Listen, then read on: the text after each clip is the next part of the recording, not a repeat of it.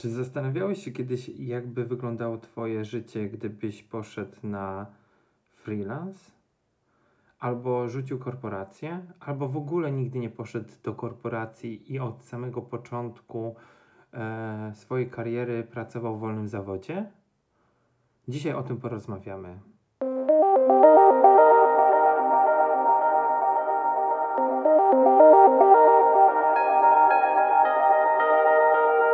Dzień dobry, dzień dobry, witam Was serdecznie już w jedenastym odcinku Suda Podcast, y, którego tematem jest y, freelancer kontra korporacja.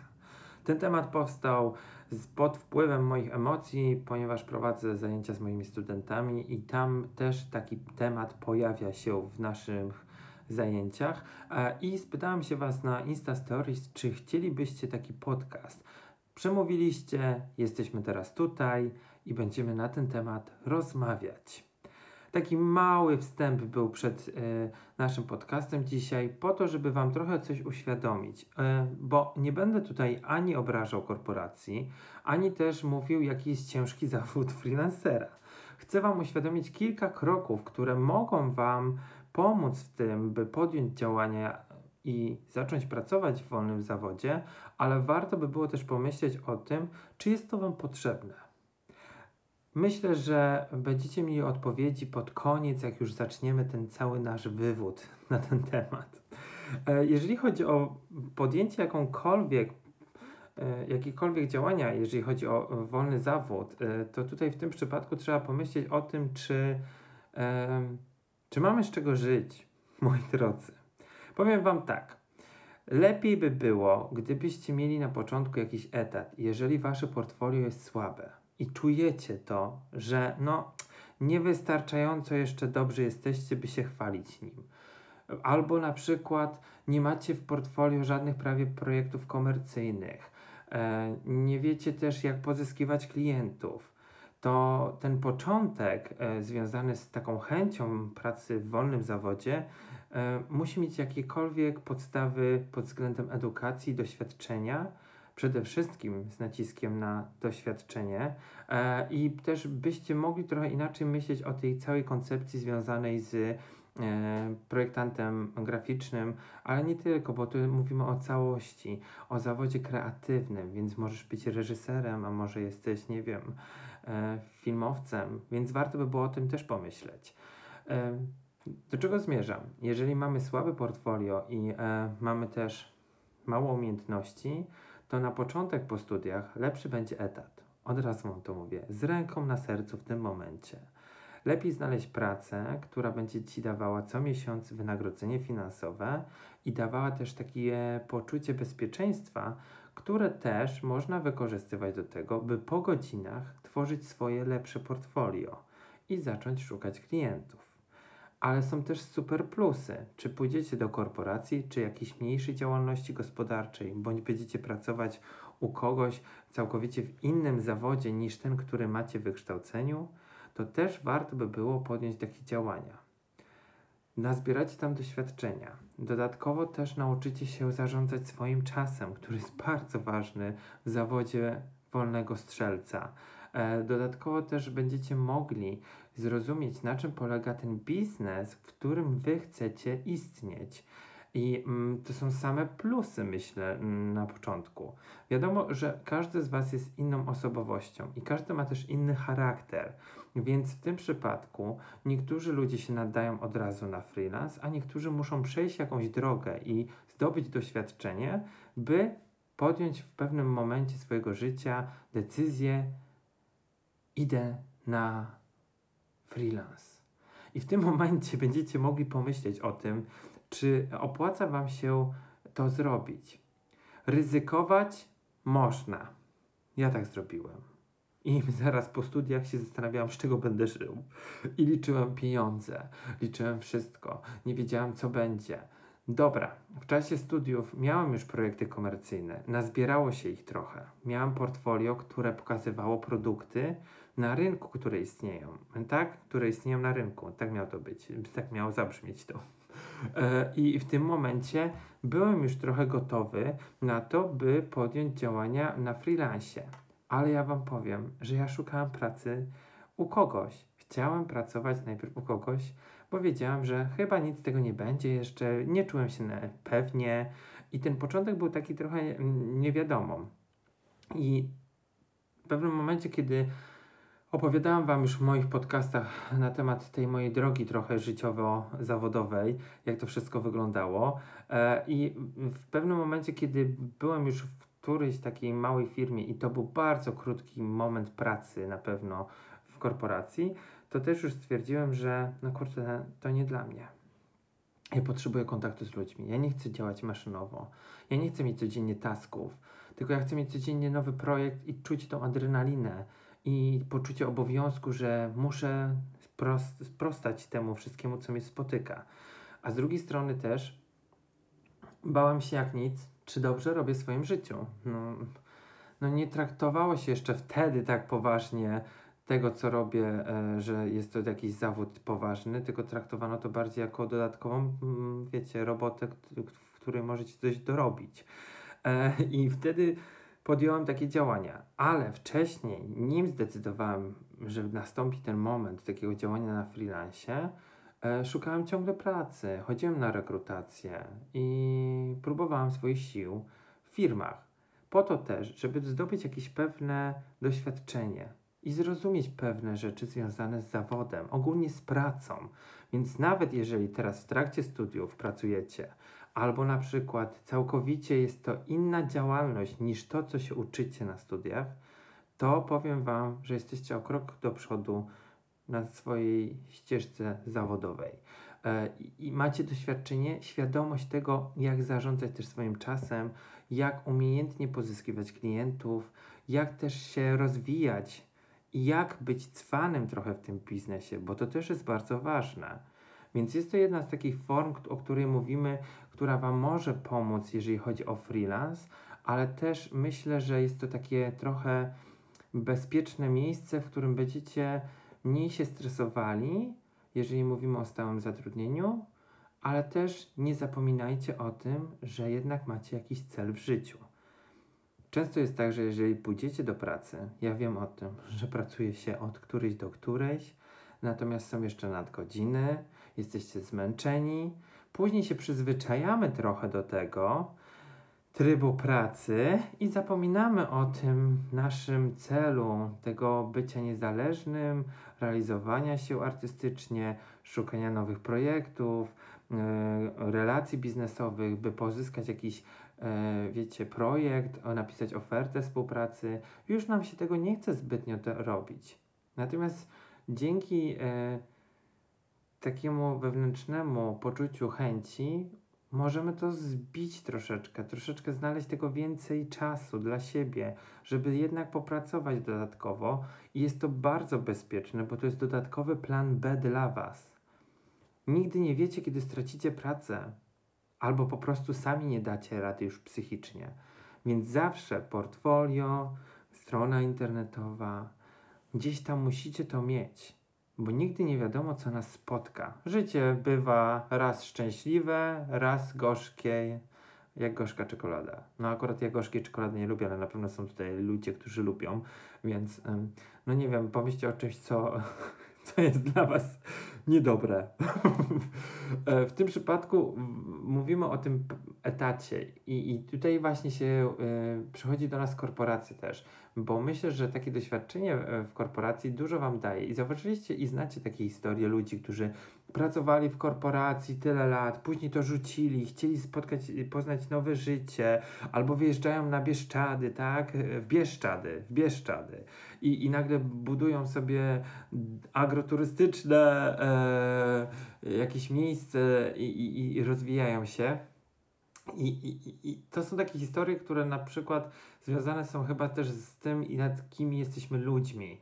E, bo też znam super ludzi i koleguję się z osobami, które mm, kochają pracę w korpo i, i fajnie. Ja też myślę, że tutaj jest bardzo dużo plusów. E, natomiast e, jeżeli chcecie być niezależni i mieć takie poczucie trochę mm, władzy nad własnym życiem, chociaż jest to fikcja troszeczkę, to w tym momencie może też warto by było pomyśleć o dodatkowej działalności albo freelancie albo sprawdzić się w ogóle, czy się nadajecie na ten freelance, Ale by podjąć w ogóle jakiekolwiek działania we freelancie, to tak, mamy pierwszy etap, doświadczenie. Stały etat, jeżeli mamy beznadziejne portfolio. Trzeba po godzinach porobić to portfolio dalej, zrobić nowe projekty, poszukać klientów, tak? Tak wzdycham trochę, bo sobie przypominam, jak to ja szukałam to wszystko i robiłam. Wiem, że to nie jest łatwa droga, ale warto ją spróbować. Kolejny, drugi etap, bardzo ważny, jest taki, by mieć obecność w internecie. I można ją zrobić na dwa różne sposoby, słuchajcie. E, jeden najbardziej bezpieczny sposób to stworzenie własnych kanałów social media, istnienie na nich. No, Facebook już powoli umiera, Instagram już też, chociaż no, rozwija się, musimy, musimy, musimy tutaj być jednak czujni w tym kierunku, ale też posiadać jakieś profile na e, serwisach społecznościowych związanych z Waszym zawodem, czyli na przykład ArtStation, Behance, e, niech takie będą serwisy. Tam też załóżcie sobie profile i chwalcie, swo chwalcie się swoimi pracami, e, ale oprócz tego też można by było założyć na przykład YouTube'a, podcast, ha, widzicie? E, co jeszcze? Twitcha, e, TikTok, słuchajcie, to też jest potencjał. E, I w tym przypadku mówimy o kanałach społecznościowych, jak też posiadaniu własnej strony internetowej, na której oprócz pięknego opakowania związanego z Waszymi projektami, znajdziemy też jakiś plik PDF, gdzie można go pobrać i pokazać na przykład drugiej osobie. Warto by było mieć coś takiego i zadbać o to, więc strona internetowa, jak i też kanał na social mediach jest mile widziany, w którym to pokazujemy swoją twórczość i traktujemy to tak, jakby to było takie cyfrowe portfolio. Ale drugi e, kierunek, o którym chcę Wam powiedzieć też obecności w internecie, to jest umiejętne wykorzystywanie właśnie kanałów social media i dostosowywanie się do nich, ale wykorzystując też umiejętności, które na dany moment mamy. Więc jeżeli Wy jesteście w takiej sytuacji, gdzie nie macie jeszcze tych dużo projektów komercyjnych, albo portfolio jest słabe, to może zobaczcie, co potraficie robić najlepiej. Na przykład ktoś super rysuje tylko, albo ktoś pięknie szyje rzeczy, albo ktoś robi, nie wiem, fajne filmiki, nawet telefonem to już jest jakiś punkt zaczepu, żeby go wykorzystywać w obecności w internecie. Jest kilku takich artystów, którzy świetnie to robią. Mogę nawet powiedzieć o polskim podwórku, na przykład graficznym. E, Wędzicka to robi bardzo dobrze na TikToku. Wykorzystuje tą platformę na TikToku po to, żeby trochę pokazać pracy, jaka jest tak zwana na backstage'u. Też trochę się z tego śmieje, czyli swojego własnego zawodu, więc też odpowiada trochę też tam na pytania związane z projektowaniem graficznym, więc trochę tak naprawdę wykorzystuje ten kanał mm, dla zabawy, ale to ma też cel promocji jej portfolio bądź sklepu i tam jest link do jej sklepu. Więc jeżeli ktoś się zaciekawi jej osobowością, to też na pewno będzie chciał ją poznać pod względem projektowania graficznego. I takim systemem trzeba myśleć, że wy nawet jak będziecie robić kreatywne teraz rzeczy na social mediach, to też budujcie te swoje portfolio, ale dodatkowo wykorzystujcie te dodatkowe platformy na to, by promować wasz zawód i umiejętności. Więc to nie jest też zabawa tylko i wyłącznie taka freelancerska bądź, nie wiem, blogerska, tylko to jest właśnie sposób też na promocję swojej twórczości w trochę innej formie, w momencie, kiedy wy jeszcze nie czujecie się na siłach, by tworzyć czysty e, profil Instagram, który na przykład będzie tylko i wyłącznie związany z waszymi projektami, to w tym momencie zróbcie sobie rozgrzewkę, gdzie możecie właśnie wykorzystywać swój potencjał, wymyśleć e, e, pomysł na to i działać. Jest kilka takich przykładów. Mógłbym Wam powiedzieć o takiej parze mm, duetu e, influencerskiego, tak naprawdę. E, Young e, Emporiors. Emporiors. Jest to duet fotografów, ona i on, zakochani w sobie, pracują zawodowo jako właśnie fotografowie i robią zdjęcia komercyjne dla magazynów i w tym przypadku oni razem po prostu twórczo działają ale wykorzystali na przykład Instagram, jak i też TikTok do tego, by robić filmy. Czyli tak, doświadczenie mają w tym, wiedzą jak to robić, robią firmy, e, filmy, e, gdzie właśnie się trochę wygupiają, one są trochę takie w formie żartu, ale często też kreatywne, wykorzystują trochę większy potencjał niż tylko nagranie filmiku za pomocą telefonu komórkowego. Tam jest edycja, kolor, montaż, muzyka i często promują też produkty poprzez takie działania. Więc znaleźli też dodatkowe medium, gdzie zarabiają, ale też promują swoją twórczość. Więc to jest też ten pomysł obecności w internecie, który może Wam pomóc na początku, jeżeli mówimy o zawodzie e, freelancera. Bardzo ważne jest też to, że ym, ta obecność właśnie wymaga od nas takiego dużego skupienia i bycia profesjonalnym. Więc w tym przypadku można się bawić świetnie. Jeżeli mówimy o takim mm, podejściu, no to widzieliście mój Instagram. Jeżeli nie, no to zajrzyjcie. Tak samo się nazywa jak ja. Natomiast sytuacja jest taka, że na Instagramie u mnie jest dużo ilustracji mody. W pewnym momencie jest dużo nagle autoportretów, które uwielbiam sobie robić, po prostu lubię to robić. To jest super wyżycie się dla mnie. To nie jest tylko wyłącznie egocentryczny punkt patrzenia na siebie, narcystyczny wręcz byśmy mogli powiedzieć. Nie, lubię wykorzystywać siebie jako narzędzie do własnej fotografii, edytować to. Mnie to trochę jara tak naprawdę. Więc jest to taka też forma moja wyżycia się, ale są czasem filmy, czasem też zdjęcia z moimi bliskimi. Na Instagramie, na Insta Stories znaczy się, wygłupiam się, często z wami żartuję i jest to taka forma troszeczkę właśnie wykorzystywania tych social mediów i, jakbym chciał to wszystko pousuwać, to myślę, że bym miał bardzo nudny profil i, to nie jestem ja. Więc y, ja się trochę tego nie obawiam, że ja się dobrze bawię, albo czasem się od czasu do czasu pokaże jakiś filmik na Insta Stories, jak już jestem po kilku bardzo fajnych drinkach z procentami na przykład i się świetnie bawię gdzieś na imprezie. Y, jestem świadom tego, że moi klienci mnie to oglądają, te Insta Stories, ale oni wiedzą, że ja taki jestem. I może dlatego też trochę mi łatwiej jest trochę, trochę zawodowo. Natomiast też nie bójcie się być samymi, e, to znaczy się, nie bać się własnej osobowości i, i tego, że jesteście szaleni, bo czasem w szaleństwie jest jakieś rozwiązanie. Więc warto by było też o tym pomyśleć, bo często jest też tak, że jeżeli zakładamy tą pierwszą metodę promowania siebie na, e, e, w internecie, to zapominamy o tym, jacy jesteśmy, tylko kreujemy siebie. A warto by było znaleźć też drugie takie ujście, w którym to wy właśnie działacie twórczo, jesteście też sobą, bo to też jest fajne.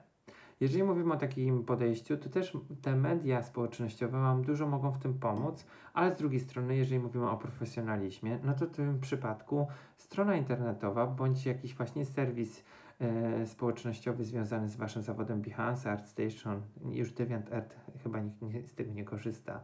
Natomiast warto by było też mieć coś takiego, żeby też dać ten link na tych szalonych profilach, który może Wam przynieść nowych klientów.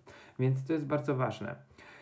Jeżeli mówimy jeszcze o umiejętności właśnie trochę pracy w wolnym zawodzie, to ona tak nie wygląda, że wstajemy sobie o 8, o 10 jem kawę, e, później o 12 e, wykąpię się i dopiero zaczynam pracę o 14. Jeżeli ktoś pracuje naprawdę e, tak konkretnie e, na freelancie, to na pewno mi przybije piątkę i wie o tym, że czasami się pracuje do późna, do trzeciej, do czwartej w nocy i się budzimy nagle zaraz o siódmej, bo o ósmej trzeba być już przy komputerze, bo nie wiadomo kiedy przyjdą korekty i y, pokazujemy szacunek naszemu klientowi. Bo my pracując na freelancie musimy zarządzać swoim czasem.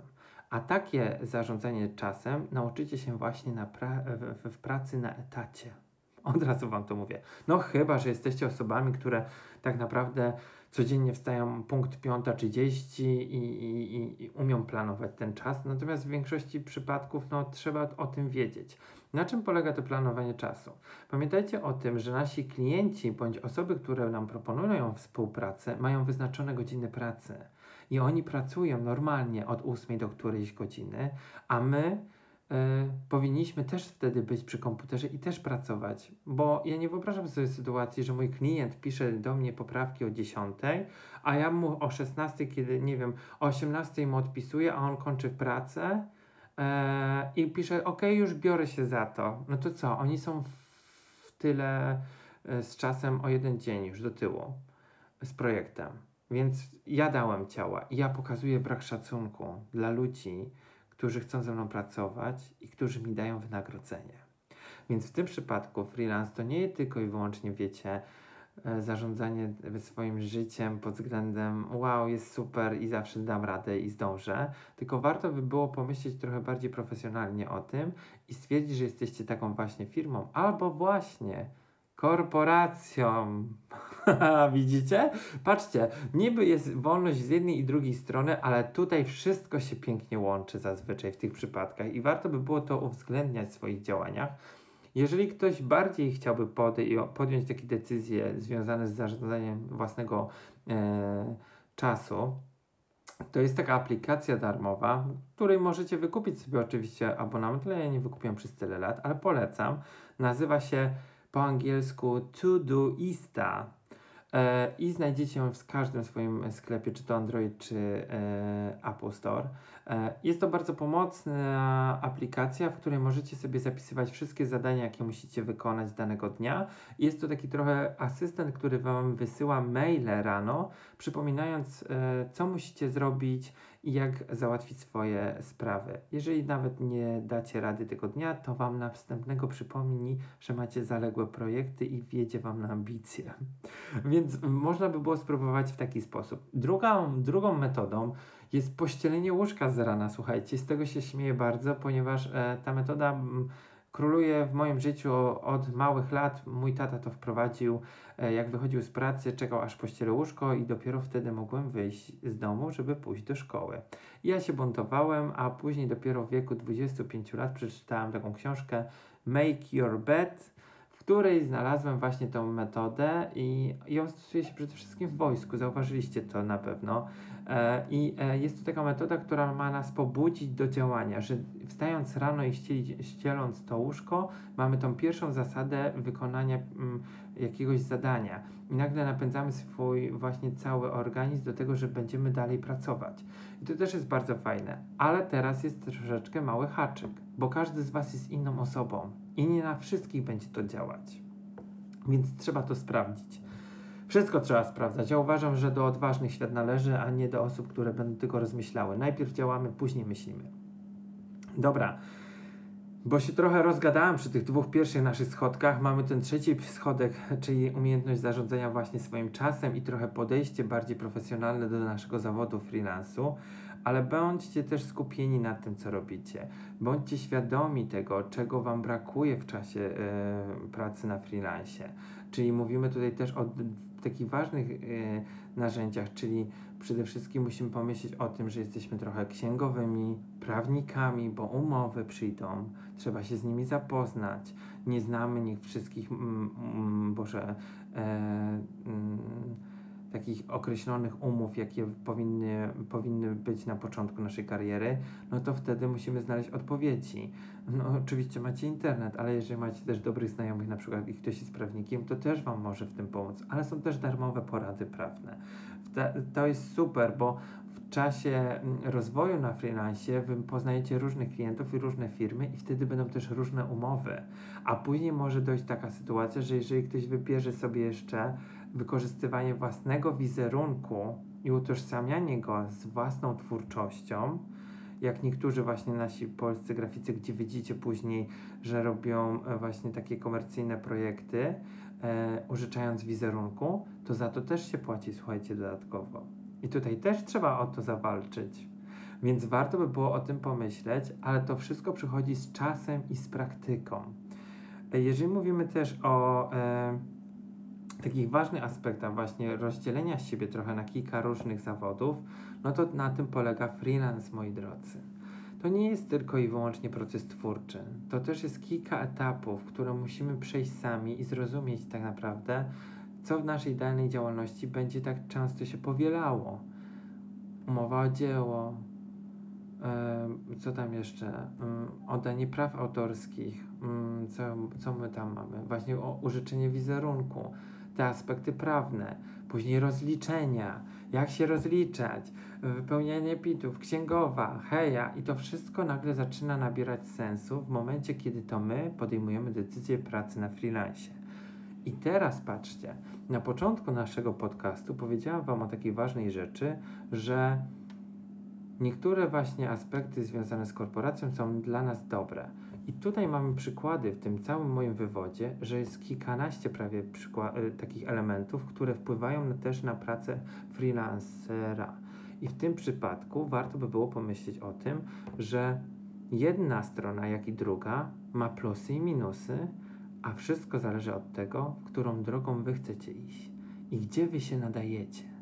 Ale z mojej strony wszystkich, wszystkich namawiam, żeby raz w życiu spróbowali swoich sił, wysłali ofertę współpracy, sprawdzili się też trochę na freelancie i poznali ten świat, ale z drugiej strony też poszli na rekrutację, przeżyli jakiś etap swojego życia zawodowego w korporacji bądź w jakiejś działalności związanej z waszym zawodem i tam też się sprawdzili. I dopiero wtedy, po dwóch yy, znaczy się ścieżkach zawodowych, poznacie odpowiedź na to, w czym jesteście dobrzy i do jakiego zawodu się nadajecie.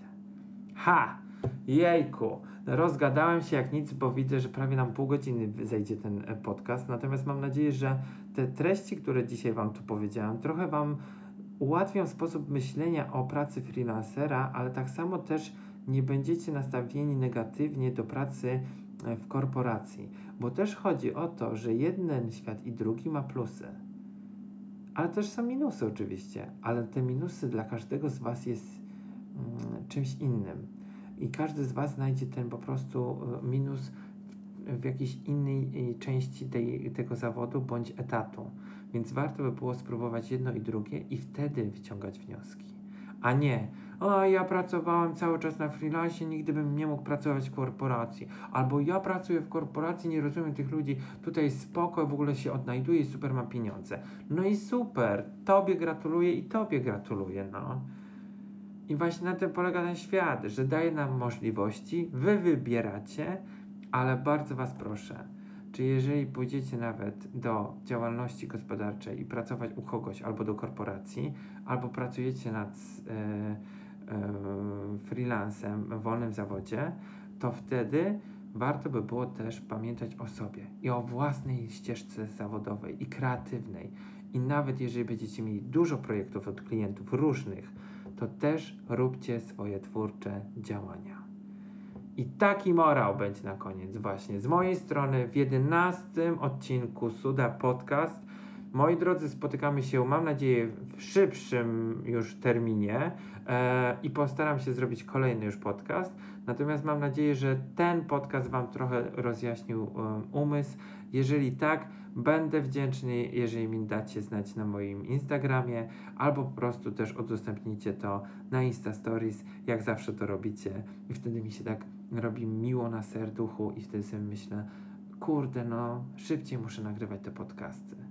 Ale dzięki Wam to nagrywam, więc dzięki i do zobaczenia. Hej!